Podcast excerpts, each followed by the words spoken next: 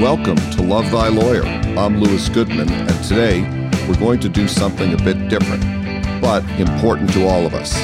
Tom Kirkham, founder and CEO of Iron Tech Security, provides cybersecurity defense systems and consulting. Whether your practice involves working for the government, a large law firm, a small law firm, or a solo practice, cybercrime represents a danger and potentially very expensive problem for all of us.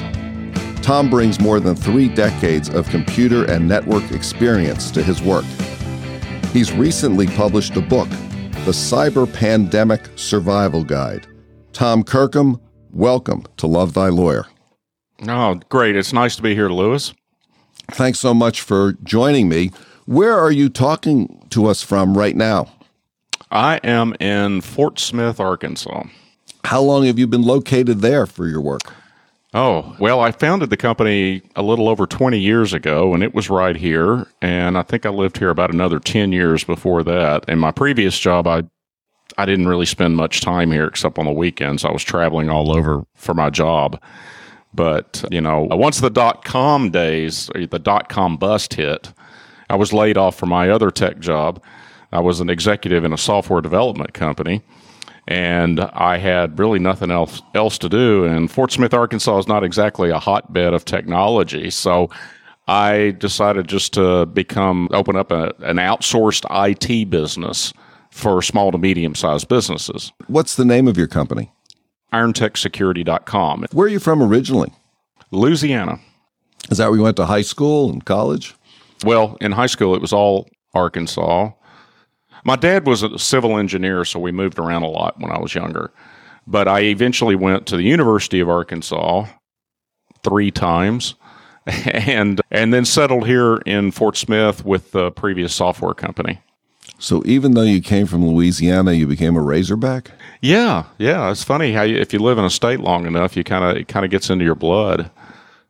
What was your experience in your education in college that got you interested in the computer and networking world?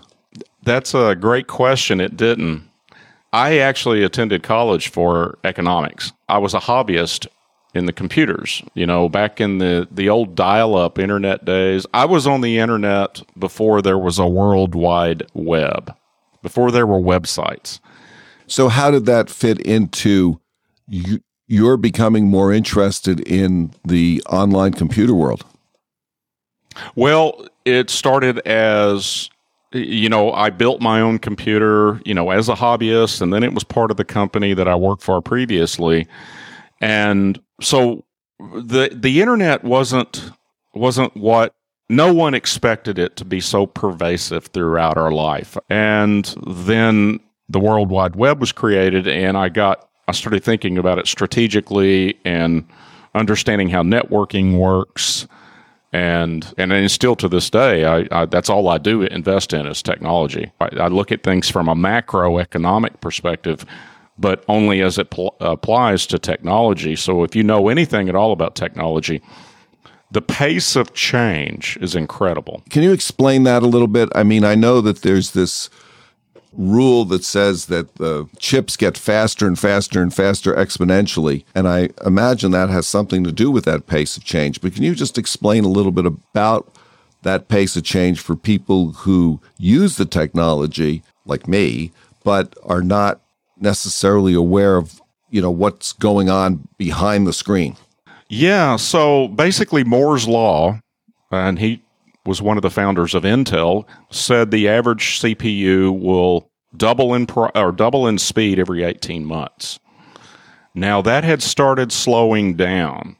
You know, they were getting into some subatomic principles about, you know, how small can we make this copper where it will still transmit bits and bytes? I mean, just look at how much how long's the iPhone been out? That's only been out 12 years maybe. And and before that, we didn't we kind of had the internet in our pocket, but now it's for most people it's the main interface to the world and their life really it's really hard to describe the, the pace of change I, I can't think of another industry that has that incredible pace of change tell me a little bit about iron tech security and what Iron Tech security focuses on. Security is job one. It doesn't matter how much more productive and efficient you are. It doesn't matter how it's how IT investment positively affects the P&L each and every day. If you don't secure your firm and secure your client data, secure all the stakeholders to your firm including yourself, it could all be at risk. And that that's one of the you know what what creates value in a law firm or with an attorney it's it's you know you're you're you're nothing if not your reputation in many professional service industries. And if you lo- if you have a data breach and client data is exposed or employee data is exposed, it could put you out of business. Yeah, it could put you out of business. And for those of us who are attorneys, it could also put us in a great deal of difficulty with our state bar regulators and the courts. Now, what we do with Iron Tech is we provide enterprise grade Department of Defense level cybersecurity defenses to the smallest of law firms because people have this they, they don't think they can afford the same thing that the Department of Defense or Ford Motor Company is implementing. They think it's beyond their affordability, but it but in fact it, it you can't afford not to put it in, but it's not nearly as expensive as the vast majority of people think. And about half the population doesn't know where to get this level of security defense. And that's one of the reasons why I'm on your podcast is to help educate that this is available and you can afford it. There have been some pretty high profile attacks against systems. I'm thinking of Colonial Pipeline. Mm-hmm. And I know that you've looked at the Colonial Pipeline case certainly more closely than I have. I'm wondering what you can tell us about that and how understanding what happened with Colonial could affect any of us. Colonial Pipeline did not have a chief information security officer. That was the first thing I noticed as I started. I, I wasn't involved with the case, but I, you know, you can. It's all over the threat intelligence briefings that we that we see all the time. And that's the very first thing I thought. Basically, what happened, the, they were a victim of a targeted attack, right? So the hackers knew it was a it was a big target until it made the headlines on CNN and worldwide news. They had no idea they were attacking petroleum distribution that would affect the entire eastern seaboard. They actually apologized for the attack. So even though it was targeted, they still didn't know who or what it was.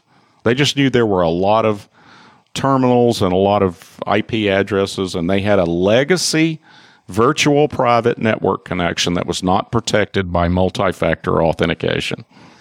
And they cracked the password on it. No one was using it inside the company. And that is one of the things that a security officer will make sure is they're going to button up those things that are unused and turn them off or lock them down.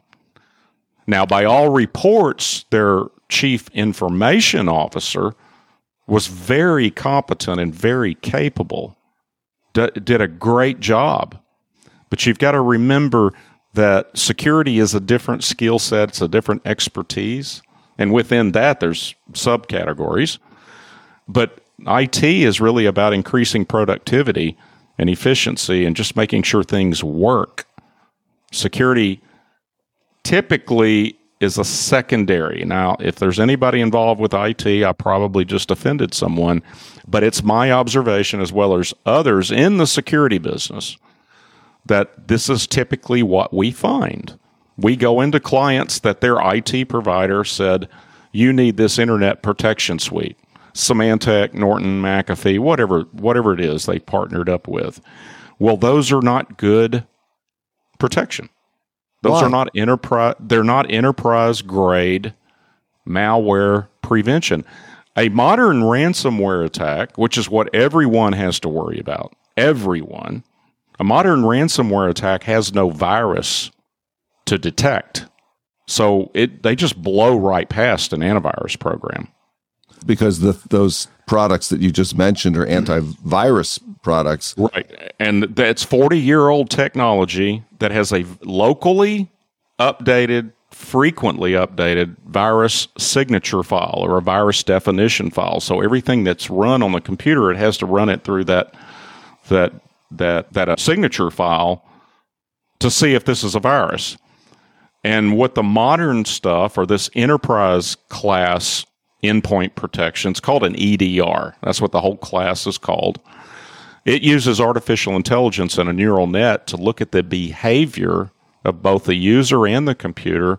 And because it understands storylines, which is a technical term inside of InfoSec, the storyline of an attack, it can predict a certain sequence of things that will end up being a ransomware or other type of attack and intercede. It doesn't have to have a virus definition file. It doesn't even have to have a virus. Another kind of high profile attack was made on the city of Atlanta. Wondering if you could talk about that a little bit. The the biggest problem we have is humans. Over 90% of successful breaches required an insider. And and by an insider, I'm almost always referring to a non-malicious insider. It's just someone trying to do their job. So you're talking about someone in in an organization who has a computer that they use routinely in their work for the agency or the firm that they work for, and they're using that computer, but they're not being particularly careful about cybersecurity on that computer. Right. So if you look once again, going back to the storyline of a ransomware attack, if this in the typical way to deliver that ransomware attack into inside the network is via email. So these hackers, the ones that specialize in ransomware attacks, have one really, really good skill, and that is their ability to psychologically manipulate, social engineer. Back in the old days, we called it a con job or a scam. That's all it is. But instead of it being a one to one street scam, it's a one to many. It's done with automated software.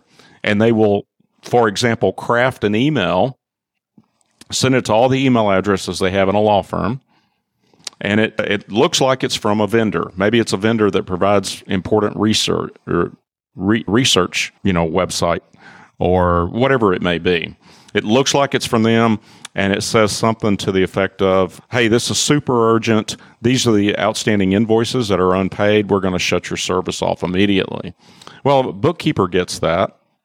He or she's going to think, wait a minute, we're all paid up. I, it's an automatic deal on my credit card. Let me open this file attachment up and see what they're saying. And typically that may be an Excel spreadsheet. It could be something else. But Excel will call a macro built into spreadsheets, right? The macro calls the Windows disk encryption service, and that unleash, unleashes the virus. Begins encrypting file, every file it can find on that computer in the entire network. Nowhere in that storyline is a virus. In fact, it's all built into Microsoft Office and Microsoft Windows. But those steps at good EDR or artificial intelligence can see that that is a very typical storyline and stop it before it begins encrypting files. How do you foresee the cyber threat landscape changing or evolving over the coming years? Well, we've already seen a big change in that these nation state level offensive cyber warfare viruses, Trojans, whatever you want to call them, are available for free on the dark web for use by criminals and other nation states. The best example I can give of that, for those of you that remember the uh, Stuxnet virus that the U.S. and Israel used to attack Iran's nuclear enrichment facility, the NSA created it and some others, and they deployed it, and they they knew that it was so dangerous that they carefully made sure it would only execute in that environment. Well, the NSA was breached about five, four or five years ago. And their offensive cyber weapons, along with Stuxnet, is available to be downloaded by anybody on the dark web, including the source code. So that very source code of the original Stuxnet is being used against us each and every single day. So that's a game changer. You know, you, you take offensive cyber weapons that Russia has, United States has, Israel, Germany, many, many others, players out there. And most of those, they've been hacked, they've been breached, and they're available to be used against us for whatever purpose necessary. So that changed the game a lot. One of the things that I really took away from reading your book is that it's not a matter of just putting in a technological fix into one system. It involves really being continually vigilant and having the people around you being continually vigilant about things that don't look right, don't sound right, and that feel like there's something sketchy going on. Yeah, if you see something, say something. Almost every day, one of our clients will send us an email before they open the file attachment and say, check this out, make sure it's clean. That happens to us every day. And we'd gladly do it. That's that's why we're there. That's why they've got a security team, you know, on call. You've written this book, The Cyber Pandemic Survival Guide. I wonder if you could just kind of take us through how you came up with the notion of writing that book and the way in which you put it together, because it has a very interesting sort of over story that then takes the reader through the process of being hacked, having problems, and then seeing what could have been better done from a security point of view. I knew that I didn't want to do just a dry cybersecurity book, and I knew the audience was not people like me. I can't have all this technical jargon in there. No, the audience the point, is people like me. Exactly, exactly. So I'm I'm looking at that typical small law firm, that typical small business that's uh, you know owner of accounting or managing partner of an accounting firm, whatever it may be. And I've got to communicate this is the right thing to do and this is what could happen. So the fictional p- components of that is what I use to build out that whole thing. But if you notice, it just hammered it home that the biggest failure in that fictional scenario was failure of management and leadership. The mayor of the town's first knee jerk reaction was to blame the IT guy. And that's that's not that wasn't the, the problem. The problem is the is the people making the decisions are not recognizing and acknowledging and addressing their risk and taking care of it. That's that's good management. And good leadership is represented by making a strategic decision to protect the very viability of the firm and everyone that works there in the event of a cyber attack. I wanted to illustrate the human component, and what better way to do it than to show the, the failures in management and leadership, as is often the case in modern warfare, or, well, all warfare for that matter. What do you like about doing this kind of work? Oh, it's just, it, it's exciting. I love thinking about, you know, I, I love investigating anomalies. What keeps you up at night? I, I've got clients. And if we have a breach, all of our clients potentially have a breach. Let's say you came into some real money, a few billion dollars. What, if anything, would you do differently in your life? You know, that's always the question. You know, you're sitting around with your buddies at the bar, and the, the lottery is up to whatever it was recently, 1.5 billion or whatever it was. And, and but then you start reflecting on oh, I would buy everybody here a brand new Ferrari or whatever. And then you start reflecting on that and you start imagining what would you really do? And I have I have yet to come to a conclusion on that. I, I remember I remember reading a biography or a book about Bill Gates and Warren Buffett telling him this was in the earlier days of Microsoft. He could already afford a jet. But one of one word of advice is Warren Buffett said, "Well, wait until you're 50 to buy a private jet." Well, uh-huh. that, that, was ridiculous. Gates needed it when he was 30, and he did buy it early. But the other one is, you know, the other one is, is you know, when you've got this level of money, you can't eat any better. You know, cars are just going to get you from point A to point B. You you've got to keep it all in perspective. I would do the same thing I'm doing now, just in different places around the world. You know, that's because I, I, you know, we have we have our chief information officer lives in Egypt, our chief marketing officer lives in Honolulu, and I frequently do things like this from you know all over the place because I'm traveling for various reasons. And uh, I, yeah, I think I would continue to do the very same thing, maybe a little less. Tom, if someone listening to this wants to contact you about their own cybersecurity needs. What's the best way to do that? IronTechSecurity.com. My personal website is tomkirkham.com. There's contact forms that'll all get to me no matter what. Buy the book, it's available on Amazon, on Kindle, and a hardback copy or soft cover. Those, those will all get to me one way or the other. And if you've got any questions, anyone in our companies would be happy to talk to you. We understand who our audience is, and our job is to, you, you, know, it's not your job as a CEO or a business owner to understand it at this depth. And so the, the, the number one thing is to go to a security specialist, not IT. It's not in their wheelhouse. So it's really important to understand that IT is one thing, but internet security is something very different. Right. And security okay. needs to be job one. That trumps everything. Yeah. I want to just mention one more time your book, which is The Cyber Pandemic Survival Guide. And it's written by you, Tom Kirkham.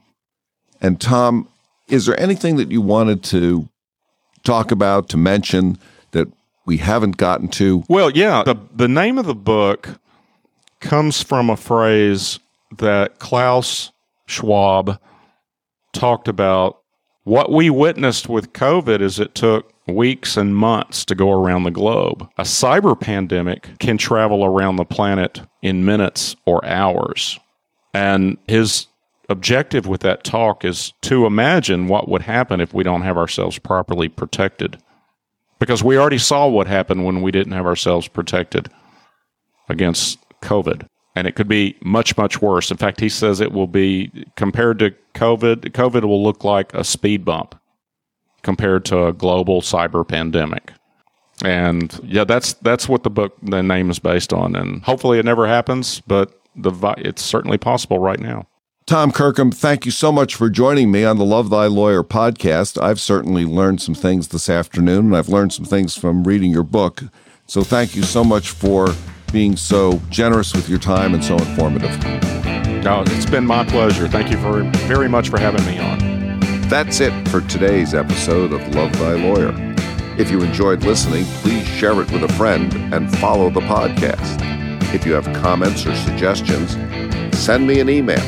Take a look at our website at lovethylawyer.com, where you can find all of our episodes, transcripts, photographs, and information. Thanks to my guests, and to Joel Katz for music, Brian Matheson for technical support, Paul Roberts for social media, and Tracy Harvey. I'm Lewis Goodman.